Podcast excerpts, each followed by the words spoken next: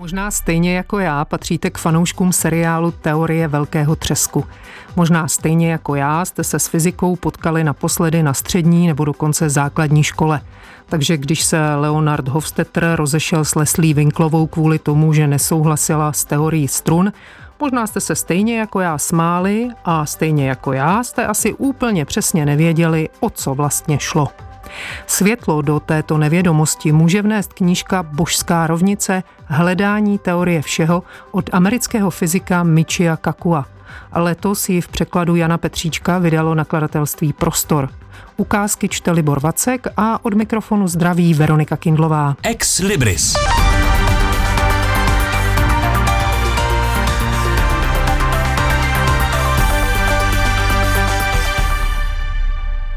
To být finální teorie, jediný rámec, který sjednotí všechny síly kosmu a všechno vzájemně sladí, od pohybu rozpínajícího se vesmíru až porej nepatrných subatomárních částic. Úkolem bylo napsat rovnici, jejíž matematická elegance zahrne celou fyziku. Do pátrání se pustili někteří z nejvýznamnějších světových fyziků. Stephen Hawking dokonce pronesl přednášku se slibným názvem Je konec teoretické fyziky na dohled – Kdyby taková teorie byla úspěšná, byl by to vrcholný úspěch vědy. Byl by to svatý grál fyziky, jediný vzoreček, z něhož by se v principu dali odvodit všechny ostatní rovnice, počínaje velkým třeskem a konče zánikem vesmíru. Šlo by o završení dvou tisíc let vědeckého zkoumání, započatého v dobách, kdy si starověcí myslitelé poprvé položili otázku, z čeho se skládá svět – je to strhující vize. Vysvětluje na úvod teoretický fyzik a popularizátor vědy z New Yorkské univerzity Michio Kaku, o co jde v jeho knížce Božská rovnice. Hledání této rovnice vytyčil sám Albert Einstein, když zemřel dříve, než stačil vyřešit teorii všeho, nebo jak říkal, jednotnou teorii pole. Michio Kaku se domnívá, že cíl je blízko. Cesta k němu se podle něj jmenuje teorie strun – ta tvrdí, že celý vesmír je složen z maličkých vibrujících strun. Každý tón je jedna subatomární částice. Kdybychom měli dostatečně výkonný mikroskop, viděli bychom, že elektrony, kvarky, neutrína a tak dále nejsou ničím jiným než vibracemi nepatrných, gumičkám podobných smyček. Pokud bychom na tyto gumičky dostatečně dlouho brnkali všemi možnými způsoby, Nakonec bychom stvořili všechny známé subatomární částice ve vesmíru. To znamená, že všechny fyzikální zákony lze převést na harmonie těchto strun. Chemie to jsou melodie, které na ně můžeme hrát. Vesmír je symfonie. A boží mysl, o níž tak výmluvně psal Einstein, je kosmická hudba rozléhající se prostoročasem. Michio Kaku se teorii strun věnuje už od roku 1968.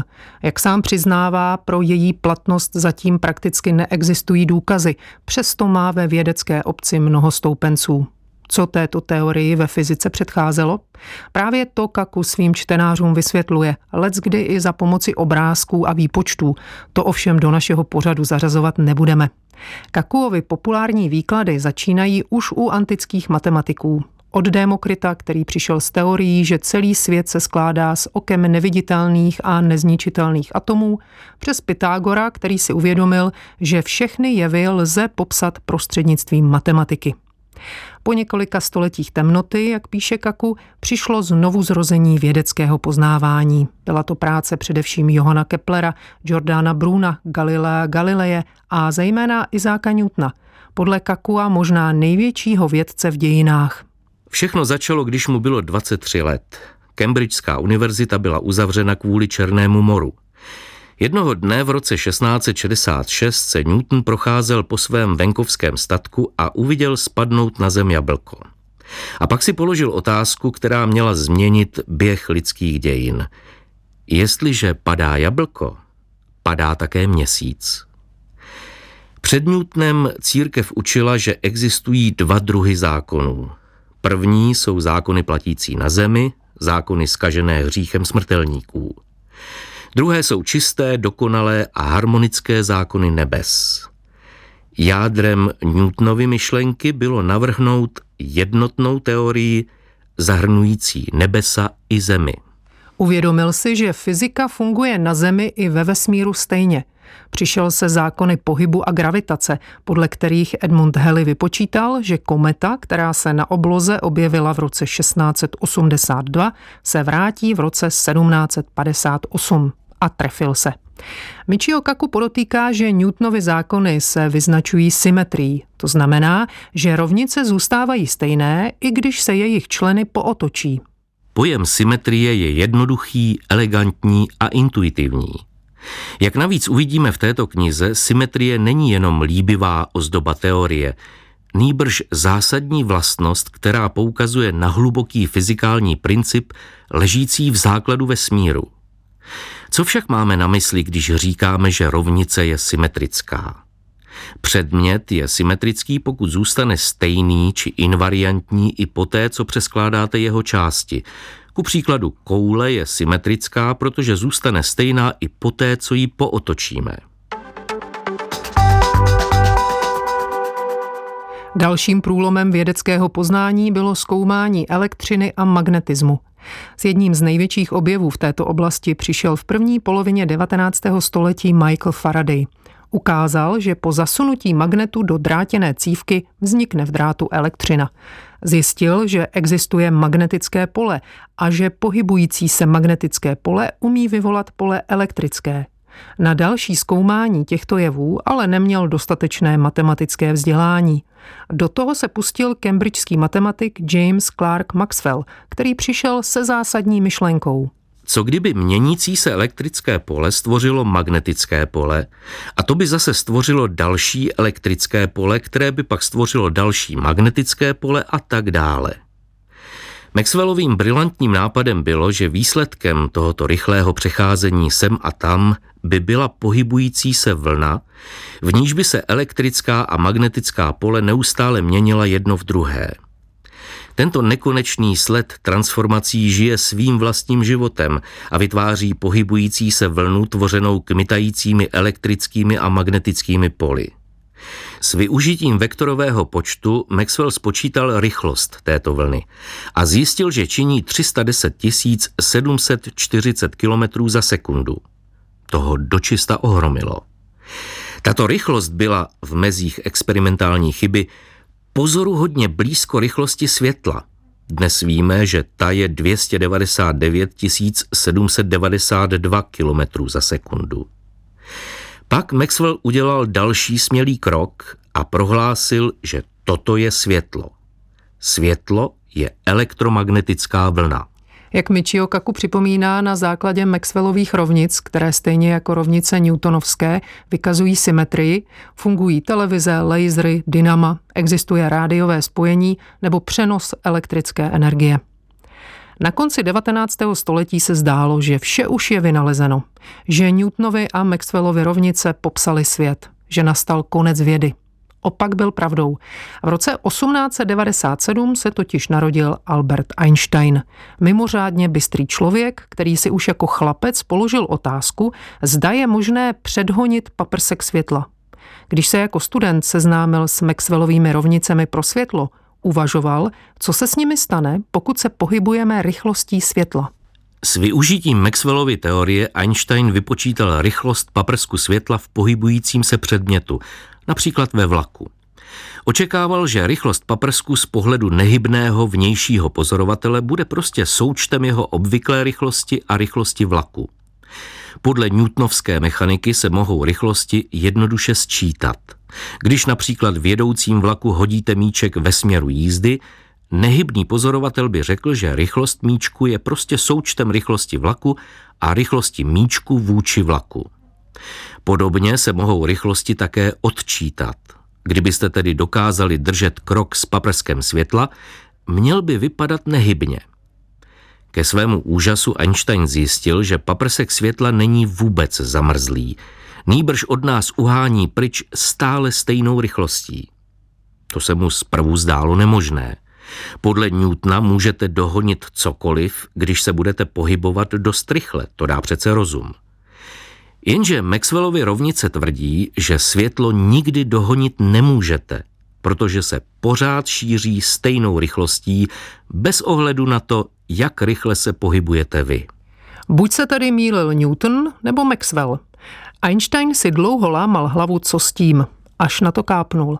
Jestliže rychlost je poměr dráhy a času a jestliže rychlost světla je konstantní bez ohledu na to, jak rychle se pohybujeme, musí se prostor a čas zakřivovat, aby rychlost světla zůstala stejná. Z Einsteinovy speciální relativity tedy vyplývá relativita prostoru a času. Jak píše Kaku, ukázal, že prostor, čas, hmota i energie jsou součástí čtyřrozměrné symetrie. Ovšem Einstein věděl, že v jeho rovnicích chybí gravitace a zrychlení. Speciální teorie neodpovídá Newtonově rovnici o gravitaci. Kdyby zmizelo slunce, podle Einsteina bychom jeho chybějící přitažlivost pocítili až za 8 minut. Podle Newtona se gravitace šíří okamžitě. Co s tím? Einstein nalezl řešení, když se houpal na židli a málem spadl. Uvědomil si, že kdyby opravdu spadl, byl by chvíli ve stavu bez tíže. Představte si, že jste ve výtahu a jeho lano se přetrhne. Padali byste, ale podlaha by padala stejnou rychlostí, takže byste se uvnitř výtahu začali vznášet, jako kdyby tam nebyla žádná gravitace, alespoň než by výtah dopadl na zem. Uvnitř výtahu by gravitaci přesně vyrušilo zrychlení padajícího výtahu. Tomu se říká princip ekvivalence. Zrychlení v jedné vstažné soustavě je nerozlišitelné od gravitace v jiné vstažné soustavě. Einstein pak toto zjištění aplikoval na dětský kolotoč. Podle relativity platí, že čím se pohybujete rychleji, tím jste plošší, jelikož se prostor stlačuje – když se kolotoč otáčí, jeho vnější okraj se pohybuje rychleji než vnitřek. Pokud se pokusíte po podlaze kolotoče chodit, bude se vám zdát, že se vás nějaká síla snaží z kolotoče vytlačit. Odstředivá síla. Pro vnějšího pozorovatele to bude jenom křivá podlaha. Představte si místo kolotoče sluneční soustavu. Slunce svou hmotností zakřivuje prostoročas kolem sebe podobně jako těžká koule položená na měkkou madraci kolem sebe vytvoří prohlubeň. Pokud se do prohlubně dostane lehčí kulička, bude se v křivkách kolem koule otáčet, tak jako se Země otáčí kolem Slunce. To je základní postřeh teorie, již Einstein nazval obecnou relativitou. Prostoročas je zakřivován těžkými tělesy, což vyvolává iluzi gravitační síly. To znamená, že obecná relativita je mnohem mocnější a symetričtější teorie než speciální relativita, jelikož popisuje gravitaci, která ovlivňuje všechny věci v prostoročasu. Speciální teorie platí jen pro předměty, které se pohybují rovnoměrně a přímočaře. Obecná platí pro zrychlení, které se v každém bodě prostoročasu mění. Ve stejné době jako teorie relativity vznikala teorie kvantová. Předpokládá, že určité veličiny nejsou libovolně dělitelné, ale mají určité nedělitelné množství, kvantum. Tato teorie mimo jiné ukázala, že subatomární částice se záporným nábojem, kterou bychom našli v obalu atomu, tedy elektron, představuje elektronovou vlnu. Může být proto na dvou různých místech zároveň. To byla šokující myšlenka. Znamenala, že nemůžeme s přesností předpovídat budoucnost. Můžeme předpovědět jen pravděpodobnost, že se určité věci stanou. Ale úspěchy kvantové teorie byly nepopiratelné. Einstein napsal, že čím úspěšnější se kvantová teorie stává, tím pošetileji působí. Dokonce i sám Schrödinger, který pojem elektronové vlny poprvé zavedl, odmítl tuto interpretaci vlastních rovnic. Dodnes fyzikové debatují o filozofickém významu vlnové teorie. Jak může být člověk na dvou místech současně? Nositel Nobelovy ceny Richard Feynman jednou prohlásil Myslím, že mohu s jistotou říct, že kvantové mechanice nikdo nerozumí. V roce 1930 se na konferenci v Bruselu střetli kvůli Einsteinem zmíněné pošetilosti kvantové fyziky na jedné straně Einstein a Erwin Schrödinger, tedy ti, kteří stáli u zrodu této teorie, a Niels Bohr a Werner Heisenberg, kteří ji dováděli do extrémnějších závěrů. Vedli bouřlivou diskuzi. Podle historiků byl tehdy vítězem Bohr, ovšem ani Einsteinovy námitky dodnes nezapadly. Čeho se mimo jiné týkaly, ukazuje známý myšlenkový experiment, s kterým přišel Erwin Schrödinger. Představte si, že máte krabici, do které zavřete kočku a kousek uranu. Když se z uranu uvolní subatomární částice, aktivuje se Geigerův počítač a na kočku vystřelí pistole, která je na počítač napojená. Otázka zní, je kočka mrtvá nebo živá? Jelikož rozpad atomu uranu je čistě kvantová událost, musíte kočku popisovat pomocí kvantové mechaniky. Než krabici otevřete, z Heisenbergova hlediska kočka existuje jako směs odlišných kvantových stavů, to jest je součtem dvou vln. Jedna popisuje mrtvou, druhá živou kočku. Kočka není živá ani mrtvá, ale směsí obojího. To zda je mrtvá či živá můžeme poznat jen tak, že otevřeme krabici a učiníme pozorování. Potom vlnová funkce skolabuje buď do mrtvé nebo živé kočky. Ale abyste neměli pocit, že kvantová fyzika je jen nějaká hříčka. V roce 1944 si Erwin Schrödinger položil otázku, zda pomocí této fyziky lze odhalit původ života. Napsal o tom knížku s názvem Co je život – ta hluboce ovlivnila dva vědce, Jamesa D. Watsona a Francise Cricka. Kvantová mechanika je tak mocná, že nám dovoluje zjistit, v jakém úhlu se různé atomy spojují v molekuly. Následně pak můžeme atom po atomu vybudovat celé řetězce těchto atomů a reprodukovat tak skutečnou strukturu složité molekuly, asi jako když si dítě hraje s legem. Watson a Crick si uvědomili, že molekula DNA je jednou z hlavních složek buněčného jádra, takže je vhodným terčem. Z analýzy klíčových rentgenových snímků pořízených Rosalind Franklinovou dokázali vyvodit, že molekula DNA má strukturu dvoušroubovice. V jednom z nejdůležitějších článků 20. století Watson a Crick s pomocí kvantové mechaniky dešifrovali celou strukturu molekuly DNA šlo o mistrovské dílo. Definitivně dokázali, že základní proces živých věcí, rozmnožování, lze reprodukovat na molekulární úrovni. Život je zakódován v řetězcích DNA, nacházejících se uvnitř každé buňky.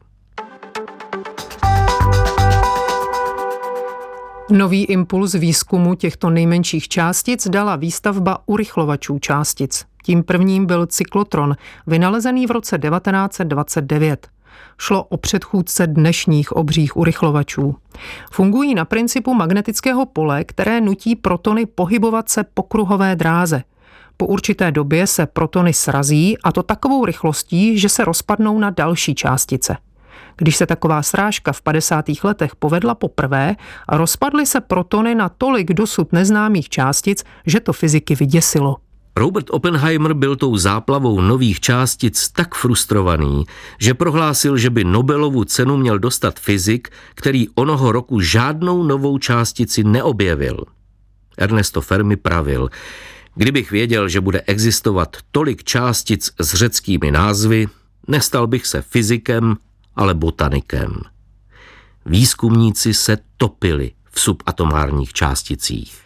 Nakonec se v nich podařilo udělat jistý pořádek. Fyzik a pozdější nobelista Marie Gelman ukázal, že uvnitř protonu a neutronu se nachází ještě tři menší částice zvané kvarky. Další vědci zjistili, že kvarky pohromadě drží takzvané gluony. O to, aby se subatomární částice skládaly do atomů, se stará mediálně známý Higgsův bozon. Toto vše je součástí teorie zvané standardní model, který říká, že veškerá hmota se skládá ze šesti druhů kvarků a šesti druhů tzv. leptonů a všechny jevy lze vysvětlit čtyřmi druhy interakcí. Michio Kaku, jak bylo řečeno v úvodu, je stoupencem jiného přístupu, teorie strun. Všechno začalo roku 1968, když dva mladí fyzikové, Gabriele Veneciano a Mahiko Suzuki, listovali knihami o matematice a připadli na podivný vzorec, který v 18. století objevil matematik Leonard Euler. Tento zvláštní matematický výraz zdánlivě popisoval rozptyl dvou subatomárních částic. Jak bych však mohl abstraktní vzorec z 18. století popisovat nejnovější výsledky z našich srážečů atomů? Takhle fyzika fungovat neměla. Později si několik fyziků uvědomilo, že vlastnosti tohoto vzorce vyjadřují interakci dvou strun. Velmi rychle byl vzoreček zobecněn na nepřeberné množství rovnic, vyjadřujících rozptyl různého množství strun. Na rozdíl od kvantové teorie pole, teorie strun nutně zahrnuje gravitaci. Také úspěšně slučuje obecnou relativitu s kvantovou teorií. Strunová teorie také vykazuje nový typ symetrie, takzvanou supersymetrii. Zatím existuje pět variant teorií strun, které mohou existovat v jedenácti dimenzích a jsou navzájem svázané dualitami. To znamená, že dvě odlišné teorie jsou matematicky ekvivalentní. Teorie strun má řadu nadšených stoupenců, zároveň také řadu kritiků. Ti v první řadě namítají, že teorie není testovatelná. Každým řešením strunové teorie je celý vesmír. A zdá se, že těchto řešení je nekonečně mnoho. K přímému otestování teorie bychom tedy museli v laboratoři vyrobit zárodky vesmírů. Jinými slovy, tuto teorii může přímo ověřit jenom Bůh, jelikož je založena na celých vesmírech, nikoli jen na atomech nebo molekulách. Na první pohled se tedy zdá, že strunová teorie nevyhovuje základnímu kritériu, které musí splnit každá teorie, totiž kritériu testovatelnosti. Tím se však její obhájci nenechávají vyvést z míry. Jak jsme ukázali, většinu vědeckých poznatků získáváme nepřímo – zkoumáním ozvěn slunce, velkého třesku a tak dále. Kritikové mají výhrady i ke zmíněnému nekonečnému množství řešení, které znamená i nekonečné množství vesmírů. K tomu Kaku namítá, že i Newtonovy nebo Maxwellovy rovnice mají mnoho řešení. Navíc teorie strun se stále vyvíjí a dosud se nepodařilo vyjádřit ji v úplné formě. A co se stane, bude-li to skutečně ona, která splní Einsteinův úkol být teorií všeho? Skutečný dopad teorie na naše životy možná bude spíše filozofický, jelikož by teorie mohla konečně zodpovědět hluboké filozofické otázky, které už po mnoho generací pronásledují naše největší myslitele. Je možné cestovat časem? Co se stalo před vznikem vesmíru? A odkud se náš vesmír vzal? Lecko ho možná napadlo. K čemu je nějaká teorie, když přece sama fyzika říká, že vesmír nakonec zahyne? Podle druhého termodynamického zákona totiž vesmír v uzavřeném systému zanikne. Ale možná to bude právě fyzika, jež lidstvu umožní uniknout. Náš vesmír je zdánlivě uzavřený. Jednoho dne, třeba až budou čelit smrti vesmíru, však naši potomci možná budou schopni s využitím svých impozantních vědeckých znalostí schromáždit dostatek kladné energie, aby vytvořili tunel v prostoru a času a potom ho stabilizovat pomocí záporné energie.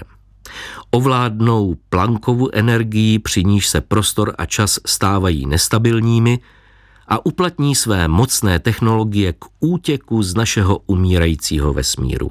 Tvrdí Michio Kaku v závěrečné kapitole své knížky Božská rovnice. Ukázky četl Libor Vacek, režii měla Michaela Krčmová, technicky spolupracoval Jiří Benák a od mikrofonu zdraví a někdy příště naslyšenou se těší Veronika Kindlová.